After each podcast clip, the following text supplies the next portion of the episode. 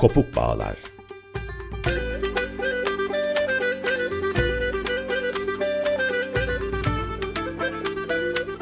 Nesnelerin uzun tarihi.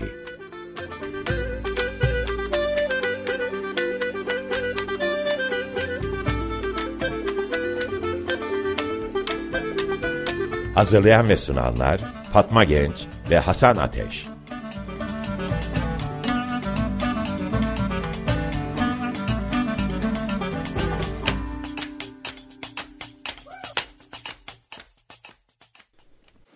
Açık Radyo'dan merhabalar. Kopuk Bağlar'ın yeni programında beraberiz. Ee, yeni yılın ilk programı. Ee, bu nedenle de herkese iyi yıllar demek istiyorum. Soğuk bir e, İstanbul günü. Dolayısıyla bugün birazcık içimizi ısıtan bir konudan bahsetmek belki görece istiyoruz. Pamuklu, yünlü ürünlerden, nesnelerden konuşmak istiyoruz. Nesnelerin, malların uzun tarihini, meta olma süreçlerini konuşuyoruz.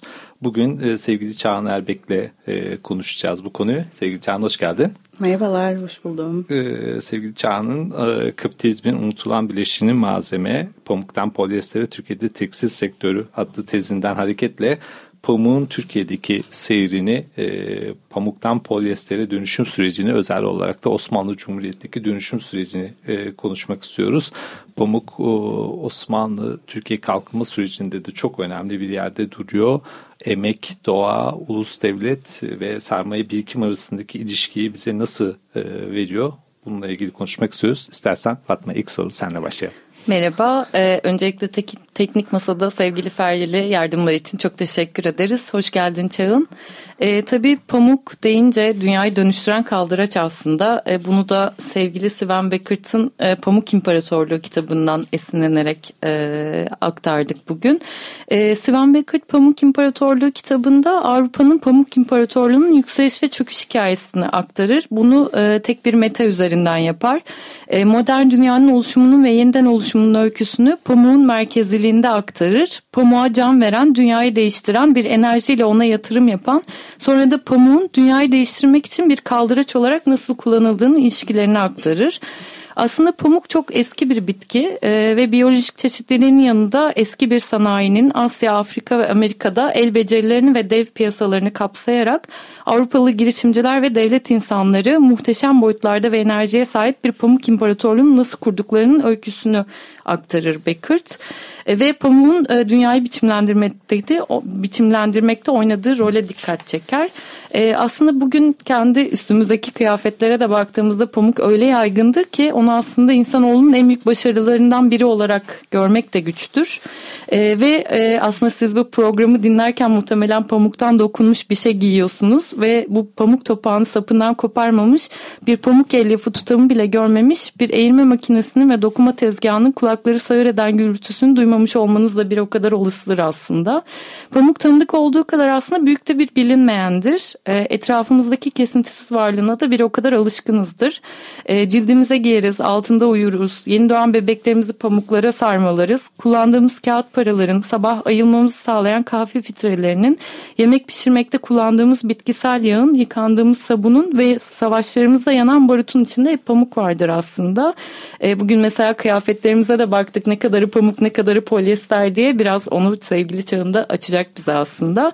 Şimdi iki bin yirmi üç yılında Sav Sav yayınlarından çıkan Kapitalizmin Unutulan Bileşeni Malzeme, Pamuktan Polyestere Türkiye'de Tekstil Sektörü kitabının girişinde aslında sevgili Fuat Ercan, daha önce de e, konuk da almıştık onu. Şöyle güzel bir giriş yapıyor. İnsan lekesi Huluppu ağacından polyestere diye bir e, giriş yazısı var ve orada yuvasından kopartılan Huluppu'nun e, geldiği yerde doğanın bileşenlerine nasıl uyum sağladığını, onlara yuva olduğunu söylüyor ve Huluppu ağacı insanlara karşı iktidar olarak tat, çoğalmak için yatağa dönüşür diyor. Tam da bu metamorfoz halinde aslında petrol ürünü olan polyesterin bir tekstil ürünü olarak, e, petrol olarak görünmediğinden bahsediyor. Şimdi pamuk bitkisi de aslında dünyanın harikalarından biri biriymiş gibi görünmez aslında. Bu mütevazi ve göze batmayan bitki birçok şekil ve ebatta yetişiyor. Aslında bu programın odağında da tam da o çeşit çeşit yetişen bitkinin ve yumuşak beyaz elyaf var. Bizlere yaşamını aslında bir yanıyla da pamukla geçirmiş tüm dünyadaki insanların öyküsünü de anlatıyor Pamuk. Hintli dokumacıları, Alabama'daki köleleri, Nil Deltası şehirlerindeki Yunan tacirleri, Lancaster, Lancaster'da son derece organize olmuş işçileri, emeğin Çukurova'sını, yıldızlara bakacakları bir merceğin hayalinde pamuk toplayan işçileri aslında. Tam da buradan her şeyin girdiği malzemeye, dokunduğu her şeyin katılaşarak girdiği dönüştüren bir işleyiş içerisinde hayatı, aslında hayatlarımıza etkisi alınan malzeme üzerinden doğadaki bir varlık olan pamuğun bir girdiye dönüşme sürecini nasıl gerçekleşiyor? Ee, çok teşekkür ediyorum öncelikle böyle bir alan açtığınız için, hem size hem Açık Radyo'ya.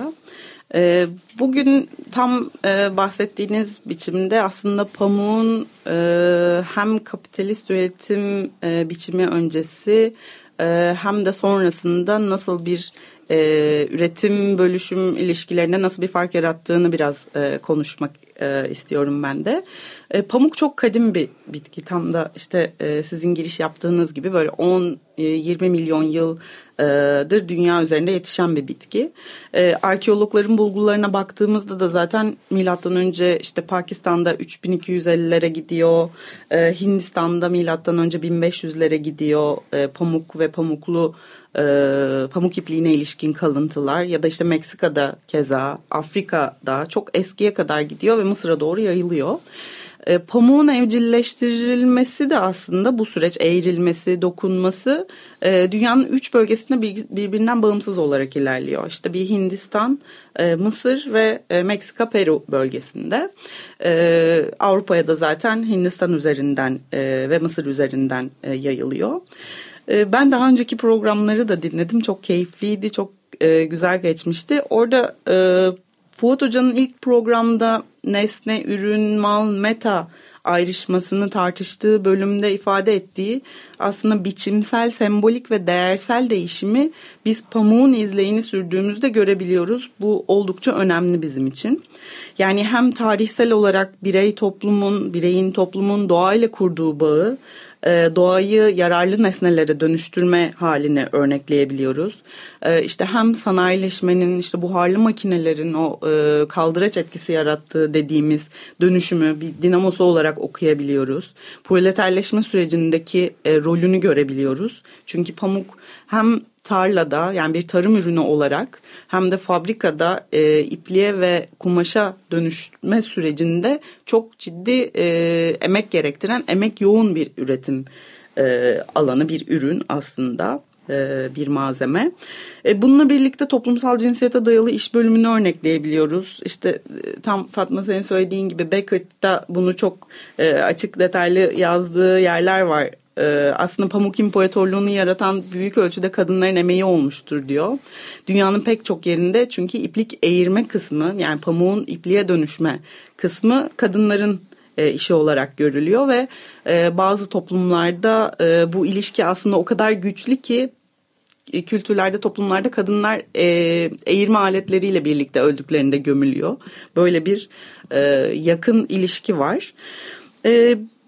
Biraz daha hani bu Ee, yani emek yoğun olma sürecine dönecek olursak da karşımıza tarih boyunca önemli bir değer kaynağı, aslında değer taşıyıcısı olarak pamuk çıkıyor. İşte haraç ve vergi olarak kullanılıyor, kabul ediliyor. İdeal bir takas aracı, çünkü işte uzun yollar e, yani rahatlıkla taşınabiliyor. E, formundan, fiziksel formundan, özelliklerinden e, ödün vermiyor. E, dolayısıyla içinde bulundurduğu değeri aslında koruyabiliyor. Bu yüzden de beyaz altın olarak tarif ediliyor aslında. E, bir parça, hatta şey diyor Beckert gene, bir parça kam- pamuklu kumaşın e, modern öncesi dünyada e, hemen hemen alamayacağı hiçbir şey yoktu. Takas edilemeyeceği hiçbir şey yoktu diyor. E, şimdi bizim için kritik olan aslında şu, sanıyorum ki İşte Amerika'da, Afrika'da, Asya'da, Anadolu'da pamuğun böyle mısırların, kara buğdayın arasına ekildiğini biliyoruz biz. ve işte bu e, elyafların sonrasında eğrildiğini ve evlerinde işte atölyelerde e, iplik haline dönüştürüldüğünü ve işte ihtiyaç duyulan nesnelere, e, kumaşlara doğru e, evrildiğini biliyoruz. Burada işte kendi başına, e, kendi üretim alanında e, öreke çıkrık kullanarak e, eğrilen, dokunan bu pamuk nasıl oluyor da işte buhar motoruyla çalışan çoğu çocuklu ücretli e, çocuk ücretli işçi e, tarafından işletilen böyle birçok mekanik iğin e, içinde bulundurulduğu bir ve günde işte on dört saatler on altı saatler boyunca çalışan bir e, fabrika ortamının içerisine aslında giriyor. Bu bizim için birazcık e, kritik bir yerde duruyor. E, dolayısıyla hani bu bunu tarif ettiğimizde, yani bu dönüşümü, pamuğun bu yolculuğunu tarif ettiğimizde e, en önemli değişkenin e, sanayi devrimi, endüstrileşme olduğunu e, söyleyebiliyoruz. E, burada tabii ki e, özellikle kıta Avrupası, İngiltere'nin e, bir başı çeken e, bir yerde durduğunu, aslında pamuk üretiminde, iplik eğrilmesinde çok da geride bir yerdeyken daha sonra teknik teknolojik gelişmelerle birlikte bunu sırtladığını görüyoruz tarihsel toplumsal süreçte. E, yani Avrupa'ya çok uzun yıllar e, gelmiyor pamuk. Daha çok keten, yün ağırlıklı bir malzeme kullanımı ile ilerliyor. Giyinme ihtiyacı. Hatta Gandhi'nin işte Hindistan ve Avrupa kıyaslamasında şey var. Avrupalılara dönüp, yani işte Avrupalılar barbarlık, cehalet, yabanilik içinde boğulurken biz hani burada pamuktan çoktan kendi ihtiyacımızı karşılıyorduk gibi bir söylemi var hep konuşulan. Evet. Şimdi dolayısıyla bu değişimin, dönüşümün nasıl gerçekleştiği bizim için önemli. Burada işte İngiltere'de aslında teknik teknolojik gelişmeler dediğimiz işte uçan mekiğin on sekizinci yüzyılda bulunması, tekerlekli çıkrığın artık üretim sürecinde kullanılması, su tezgahının, işte eğirme makinelerinin ve dokuma makinelerinin gelişmesi çok önemli bir yerde duruyor. E bunun da temel motivasyonu ne? Hindistan la rekabet edemeyen bir kıta Avrupa'sının aslında işçilik ücretlerini düşürme e, durumu temel motivasyonu e, olarak karşımıza çıkıyor.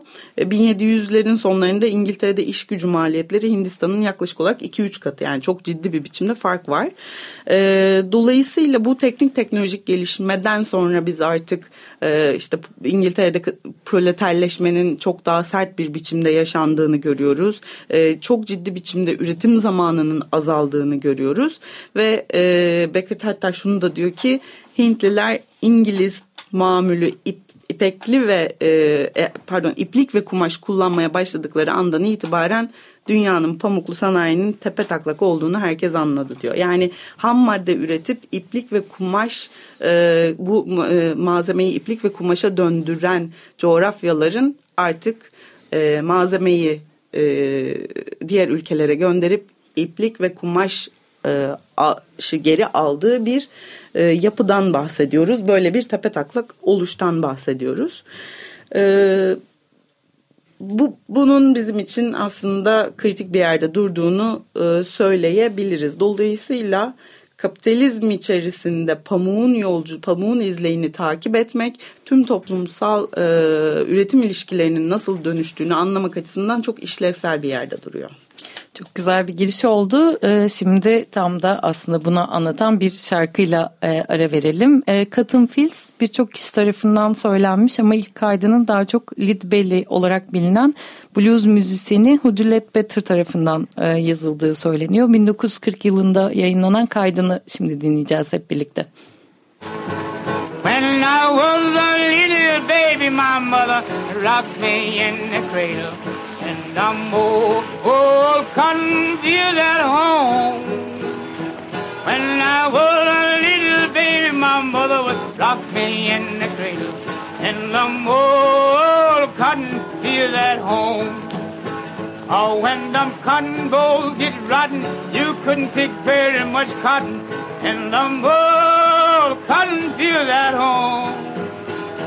It was down in Louisiana, just a mile from Texarkana, and the whole cotton field at home. It may sound a little funny, but you didn't make very much money. And some old confused at home. It may sound a little funny, but you didn't make very much money. And some old confused at home. Oh, when them cotton bowls get rotten, you can't pick very much cotton. And them old cotton fields at home. It was down in Louisiana, just a mile from Texarkana. And them old cotton fields at home. I was over in Arkansas, people asked me what you come here for. And them old cotton fields at home. I was over in Arkansas, people asked me what you come here for. And them old, old cotton fields at home. Oh, when them cotton bowls get rotten, you can't pick very much cotton. And them old cotton fields at home. It was down in Louisiana, just a mile from Texarkana. And them old cotton fields at home. Oh, when them cotton bowls get rotten, you can't pick very much cotton. And them old cotton fields at home. It was down in Louisiana, just a mile from Texarkana. And them old cotton fields at home.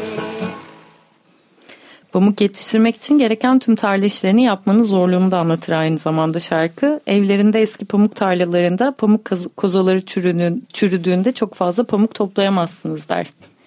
Evet, e, istersen tam da bıraktığın yerden devam edelim sevgili Can. E, yani kapitalizmin izleyini pamuk üzerinden takip etmenin Osmanlı Cumhuriyet'teki belki sürecini izlemek. Yani Osmanlı'da çünkü bir e, pamuklu dokuma e, sanayi görece oluşuyor ya da dokumacılık merkezleri var. Denizli, Adana, Bursa, İskenderun, Urfa, Mardin gibi.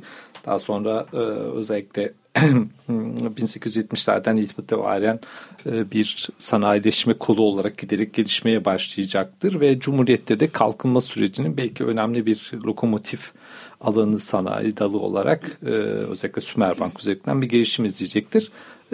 Buna dair ne söylemek gerekir? Türkiye kalkınmasını pamuk üzerinden nasıl okuyabiliriz?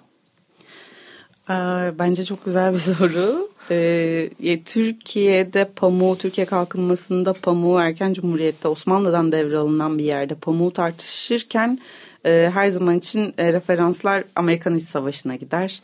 E, ve işte e, daha öncesinde Amerika'dan ham pamuk e, ihtiyacını karşılayan e, kıta Avrupa'sının yeni coğrafyalara yayılma süreciyle birlikte aslında Anadolu'nun da çok ciddi bir pamuk üretim merkezi olarak ki bugün de öyle yani dünyanın en çok e, pamuk üreten yedi ülkesinden birisi Türkiye. E, buralara gidiyor. E, erken Cumhuriyet'te de Osmanlı'dan devralınan mirasla birlikte aslında e, içeride üretilebilen malzemenin, ham maddenin nasıl endüstriye konu olabileceği temel tartışma.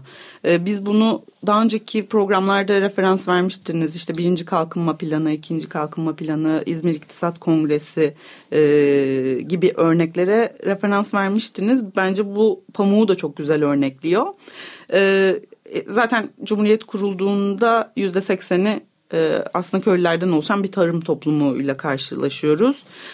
Dolayısıyla ülke içerisinde pamuğun mamul mala dönüşmesi, öncelikle iç e, talebi karşılayacak seviyede üretim yapılması ve daha sonrasında işte bunun ihraç edilecek şekilde döviz e, kazandırıcı bir faaliyete dönmesi çok kritik. E, ve bu sıçramayı nasıl sağlayacağımız aslında e, tabii sadece pamuk özelinde değil, işte bu programda tartışmaya çalıştığımız üç siyahlar, üç beyazlar özelinde de e, Cumhuriyet'in kurucu kadroları açısından temel mesele. E, ve yani İzmir İktisat Kongresi'nde Serdar e, Şahinkaya'dan e, güzel bir alıntı var bu meseleye ilişkin. E, aslında bu ülkeye yeni bir sermaye hareketi lazım diyor ve yeni bir sermaye birikimi de yeni bir malzeme hareketi demektir diyor. Çünkü sanayileşme büyük bir malzeme hareketidir diyor. Dolayısıyla malzemeyi nasıl ürettiğiniz ve bunu nasıl mamul mala dönüştürdüğünüz çok kritik bir yerde duruyor. Türkiye için de böyle örnekler işte ilk başta açılan iplik bez fabrikaları, bir iş gücünün yaratılması meselesi. Hakan Hücel'le yaptığımız yaptığınız programda şey çok ilgi çekiciydi bence. Türkiye Cumhuriyeti'nde tarihinde de proleterleşme çok kısa zamana sıkıştırılmış bir oluşum aslında diye vurgulamıştı Hakan Hoca. Dolayısıyla bunun yaratılması çok kritik. E, Sadri Ertem'in Çıkrıklar Durunca isimli romanında, bin dokuz yüz otuzda basılmış romanında şey diyor: devlet bir şahindir, bir kanadı ordu, bir kanadı işçidir. E, kanadı kopuk şahin uçamaz, çöplükte sürünür. Dolayısıyla hem e, işçileşme sürecini e, yaratan bir yerde, e, köylüyü bir işçiye dönüştürme sürecinde, hem e, elbette ki geç kapitalistleşmiş ülkelerin ilk kalkınma hamlelerini e, hamleleri için yüzünü döndüğü emek yoğun alanların kullanılması anlamında çok kritik bir yerde duruyor bana kalırsa. E, ve Pamuk'un aslında işte e, ithal ikameci sanayileşme döneminde dediğim gibi iç talebi karşılayacak yerde duruşu, daha sonrasında ihracat odaklı bir e, gelişim ve seyir izlemesi, e, ama bununla birlikte belki de bakılması gereken bir diğer yerde tekstil sektörünün, yani tekstile girdi olan Pamuk'un e, karşılığında e, nasıl bir ikame, yani kimya sanayinin gelişmesiyle birlikte nasıl bir malzeme ika, ikamesinin oluştuğu, burada da polyester çıkıyor. Ve benim de aslında doktora çalışmam tam da buraya denk düşüyor. Ee, biz doksanların ortasından itibaren artık doğal elyaflar içerisinde pamuğun görece e, konumunu e, korurken, polyesterin çok yoğun biçimde pamuğun önüne geçtiğini e, görüyoruz. E, ve bunun da bir sebebi aslında sermaye büyüklüğüne ilişkin, yani sermaye devir hızını artıracak e, bir biçimde malzemenin dönüşümüne ilişkin e, bir durum.